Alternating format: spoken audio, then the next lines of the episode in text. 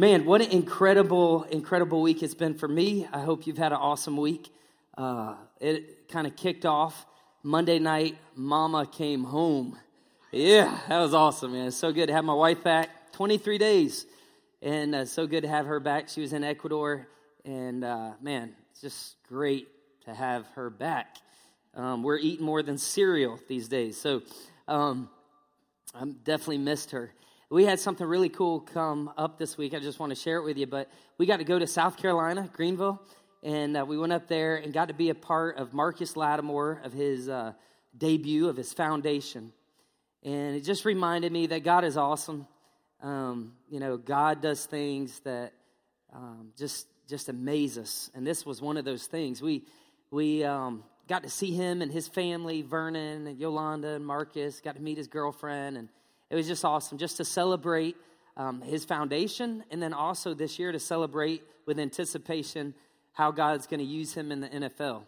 And so we got to do that. You know, Marcus spoke a year ago, Easter here, and that was just such a God story. I want to tell that story, a little bit of it in just a minute, because today's message is about story. It's about the power of story.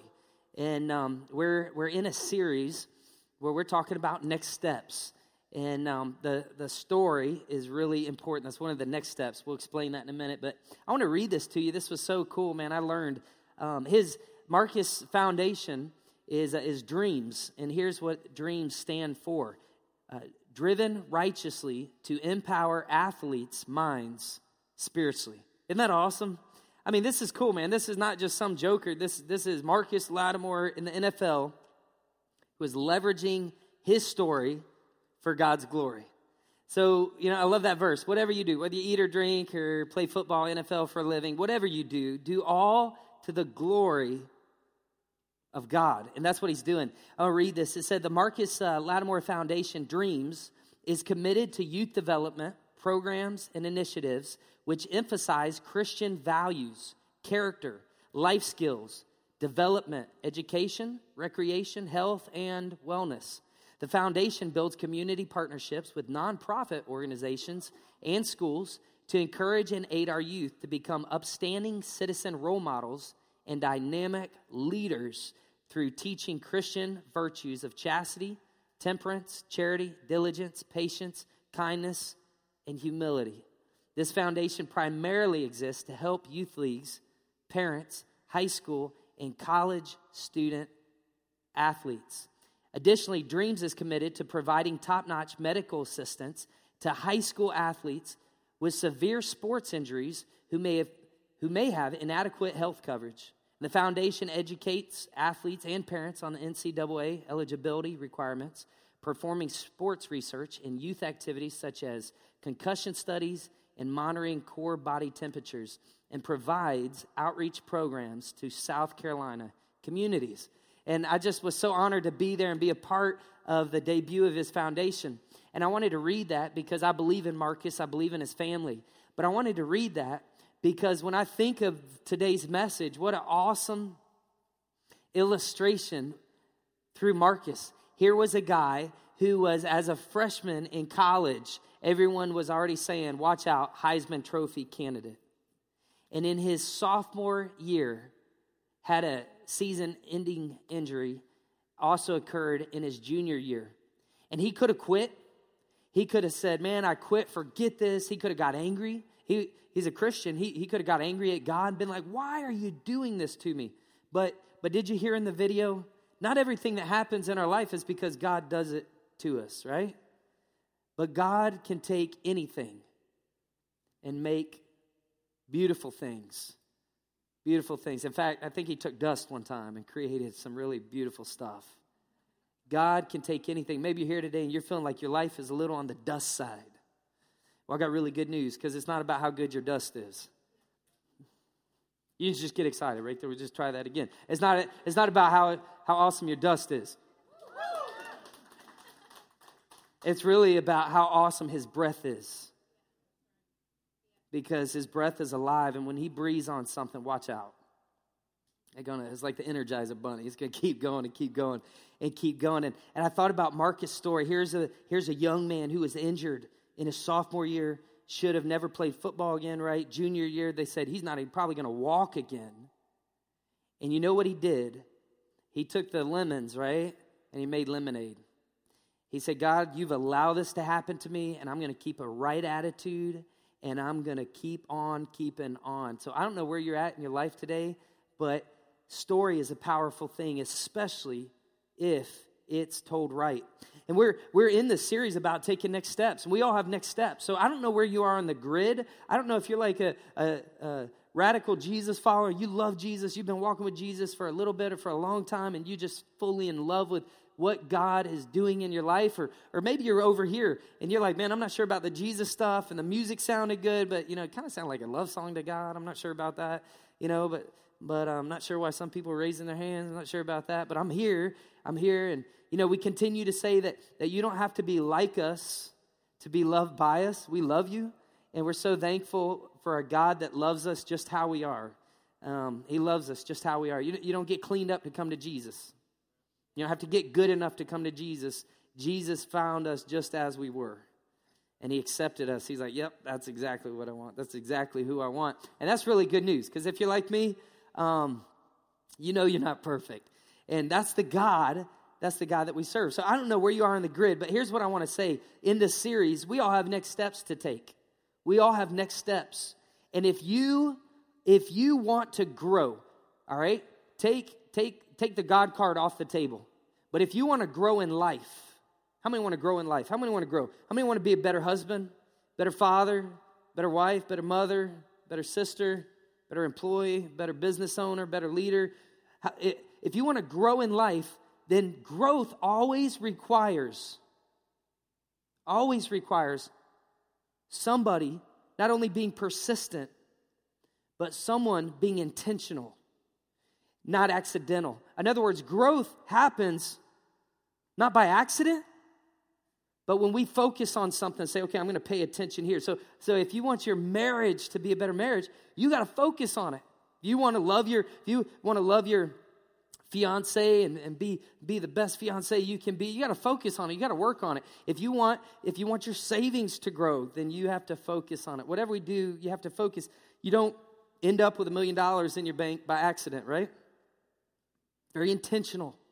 Very intentional. Well, the same thing is true in our walk in life and in our walk with God. As we are taking steps, it's one step at a time. As we take steps towards God, we grow. We grow. And that's what it's all about. Peter says in one of his books, he said, grow in grace. Do you know what that means? That means that I'm growing where the virtues that I read earlier, humility, patience, those things don't naturally just happen, do they? No, that's a product. It's a fruit of God, of the Holy Spirit. It's when I walk with God and I get closer to God and I spend time with God, reading his word and talking to God and listening for God, because God likes to speak too. What happens is I begin to grow in grace, and I'm in a different place in my life. And then people are like, dude, something's different about you. And so today, X marks the spot. Today, we want to talk about the power of story. And if you fall asleep today, if you get bored, I hope not, because that would be the worst sin I could commit, I think, would be to bore you or to speak untruth. I want to bring truth, and I hope that you will receive it today, and you'll believe it, and you'll act on it. You'll live it out starting today. And so just in case, if you're like, man, just in case you're tired, you had a long night, I want to go ahead and give you what the whole message is about right now. Are you ready? Right now. So don't miss this. Here it is. Ready? Here it is.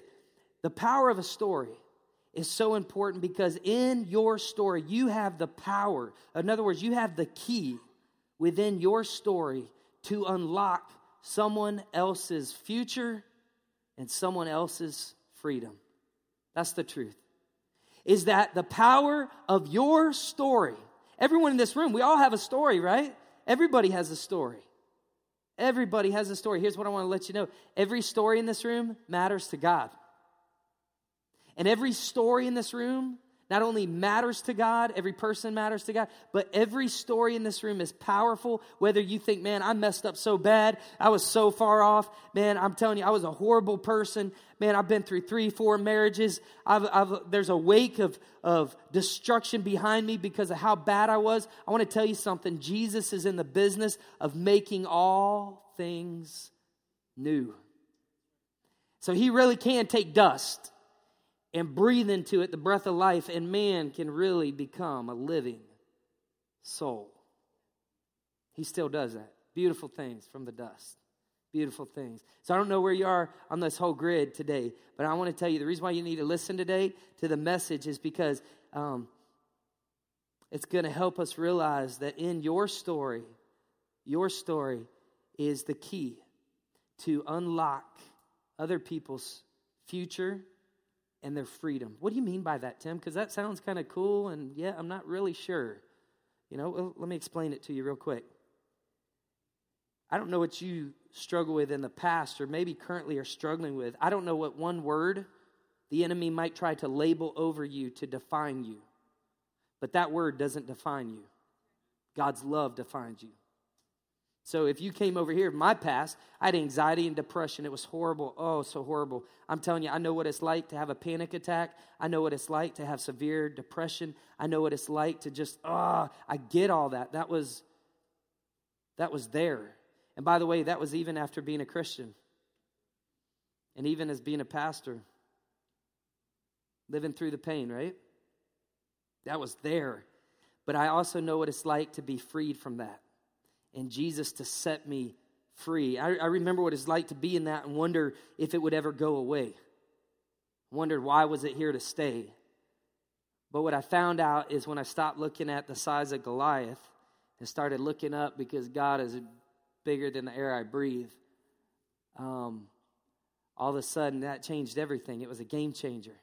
Maybe you're over here today, you're stuck in the mud and you're over here and it's like, and you're being defined by what word?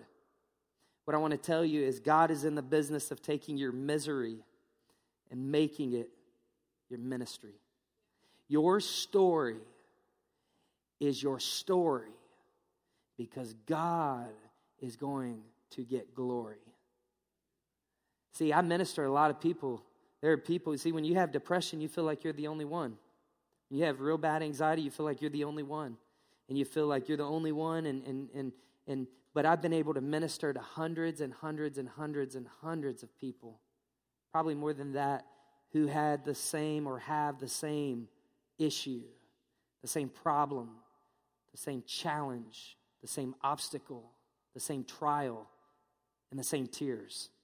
And it's only because I went through it that I can look back and help people through it. Are you with me? Your story is very powerful.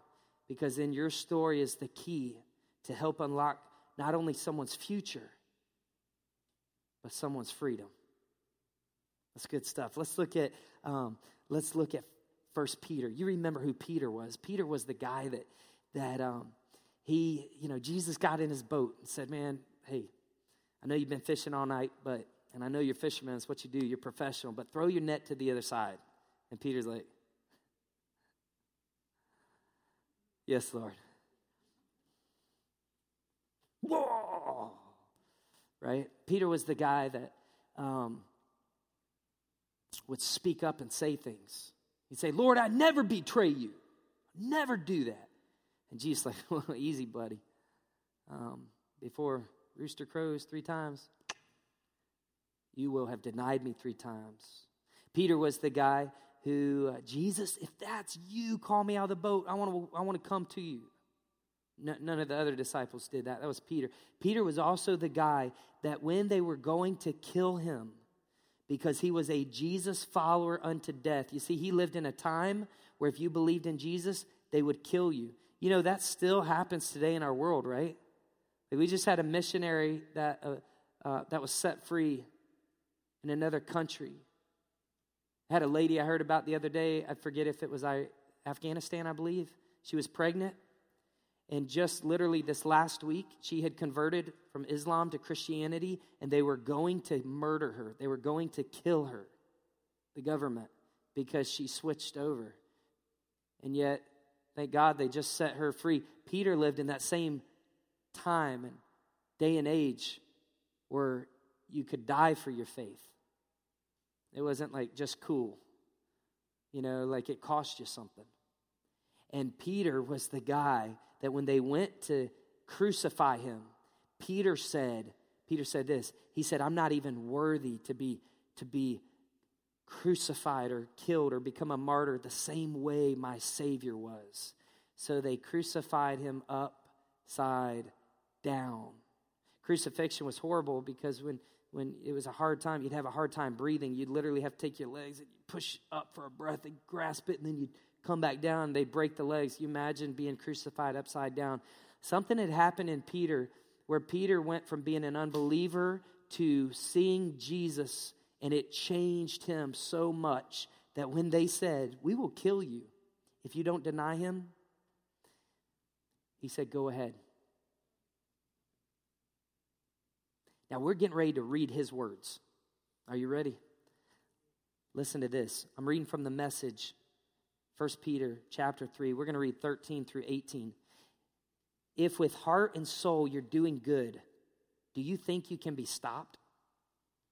I didn't mention this last gathering, but I love this because we are a community of Jesus followers who together are an unstoppable force for good, driven to change the world. If with heart and soul you're doing good, do you think you can be stopped? And Romans would tell us, Paul would say in Romans, he'd say, if God's for us, who can be against us? Even if you suffer for it, suffer for what? Suffer for doing good. Even if you suffer for it, you're still better off. Now, why do you think Peter would say these things? Why would he say, if with heart and soul you're doing good, do you think you can be stopped? Because the enemy wants to lie to us. And as soon as we start to live for God, as soon as we say, okay, I'm going to take that next step. I'm going to take that next step. I'm going to take that next step. I'm going to get baptized. I'm going to give my life to Jesus. I'm going to get baptized. I'm going to join a serve team. I'm going to join a community group. I'm going to begin to love my neighbor as myself. Whatever step it is that you're taking, the enemy comes a little bit harder, doesn't he? And if you don't realize that we have an enemy, I want to tell you something. He's not out, playing. We do have an enemy. This is war. You know, if you're a Marine, I said that last gathering, a bunch of Marines. Yeah. If you're in the Navy. Now, guys, y'all had caffeine. I'm trying to get this. If you're in the Army or the Air Force. There we go. Yes, sir. I see you, sir. I see you, sir. Yeah. Yeah. You're in the Coast Guard. We gave it up last time for the Coast Guard, so I just want to do it again. Just give it up for the Coast Guard. Whatever you're in, you are in because you realize that there's an enemy. And you don't sign up to serve, right? And then find yourself in another country, or specifically where our men and women, thank God for them, consistently put themselves in harm's way to keep us free. Thank God for them, right? But it's one thing to sign up. It's another thing to end up in a place where it's hostile. When you give your life to Jesus, all of a sudden the enemy's like, whoa, mark that man. And the enemy comes on strong. And what Peter's saying here is Peter's like, yo, listen up. Because I know that it's going to get hard. It's going to get tough. Listen to this. Even if you suffer for it, for what? For doing good, you're still better off. Don't give the opposition a second thought. Now that's like, don't be naive that there's an enemy out there. What that's saying is don't focus on Goliath. Focus on God. That was a little weak. I worked really hard on that statement. Let's try that again. Don't focus on Goliath, because he's 10 foot tall. Focus on God, who can make him fall. That's what we're talking about. All right? It just kind of came to me. Through thick and thin, keep your hearts, I love this, at attention in adoration before Christ your master. Don't focus on Goliath. Focus on Jesus. Be ready to speak up. Here's our text today. But I want you to see the context, the verses around it. Here's where we want to hone in today. Be ready to speak up and tell anyone who asks why you're living the way you are, and always with utmost courtesy. I like that. Thanks for putting that in there. You know, something about screaming at people, even if you're saying good things. When you scream at people, that tone really speaks louder than the words, right? And so when we're telling other people about Jesus, always with utmost courtesy. Keep a clear conscience before God so that when people throw mud at you, none of it will stick. They'll end up realizing that they're the ones who need a bath. It's better to suffer for doing good if that's what God wants. You mean that God might actually want me to suffer for doing good? Sometimes. I mean, that was the whole Jesus plan.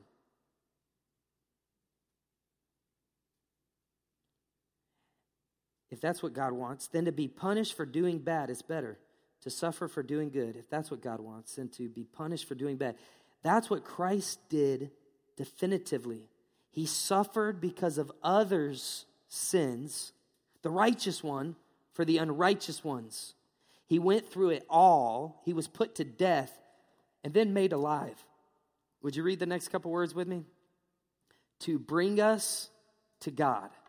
So I want to talk to you real quick about story, and I want to just let you know that you cannot miss next week. Next week, we're going to read John 9. Go ahead and read it ahead of time. But John 9, it's going to be amazing next week as we're going to talk about someone who is sharing their story. Because here's what I know. Your story is powerful, and it matters. There are people today in the room that you think that your story has eliminated you from God using you. What I want you to know is your story is probably the very thing propelling you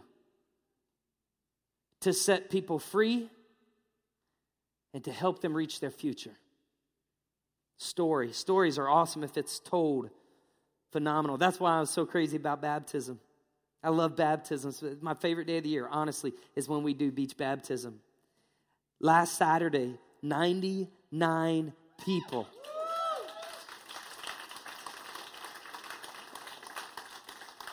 Man, you know, Paul said, I'm not going to boast unless I'm boasting in Jesus. So can we just boast in Jesus this morning? Can we try that one more time and like seriously make some noise?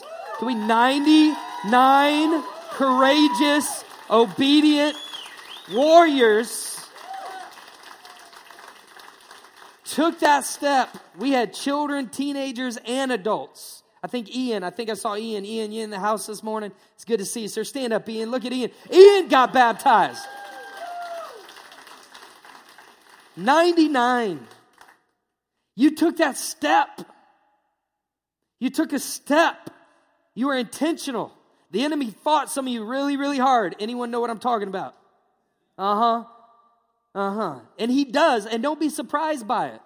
It's like getting in an octagon and be like, oh, you trying to hit me? Duh. Yeah, I'm trying to knock you out.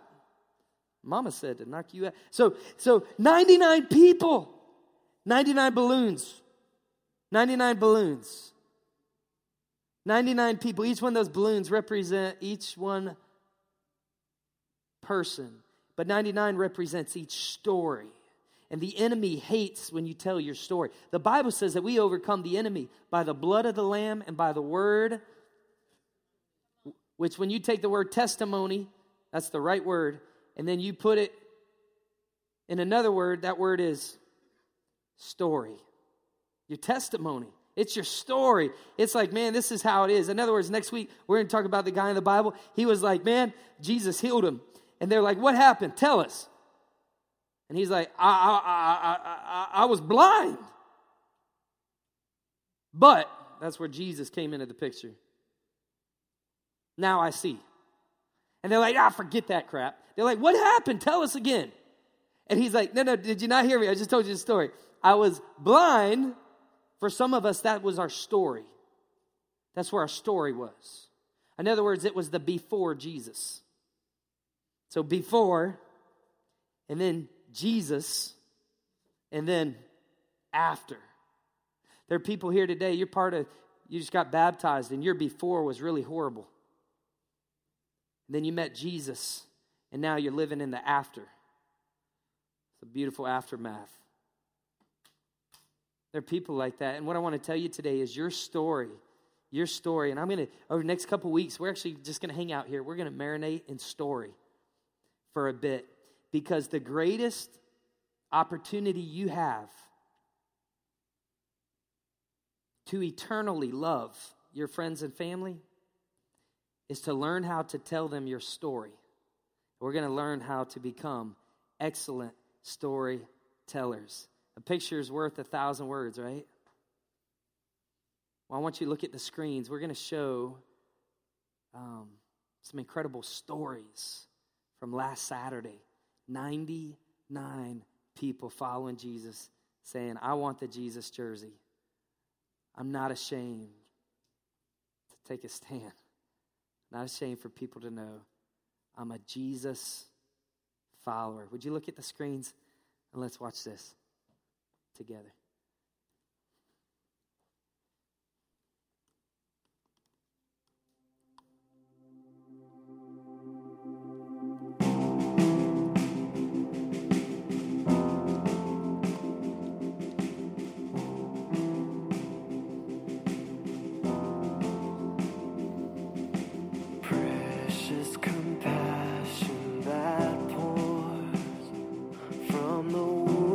That everyone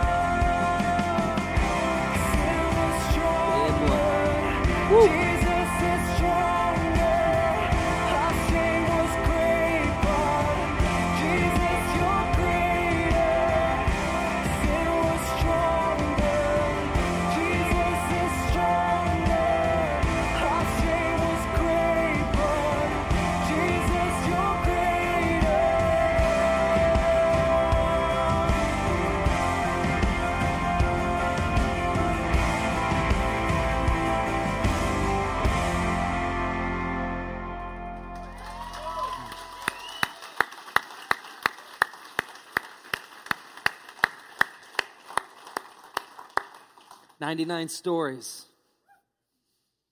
99 stories.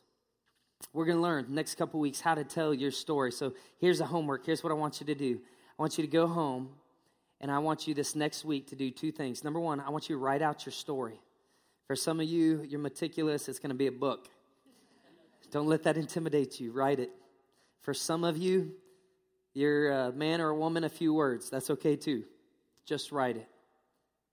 If you're a Jesus follower, if you've given your life to Jesus, you had a before, and then you had a Jesus moment, and then you had an after. Would you write that out in those three phases? Before, Jesus, after.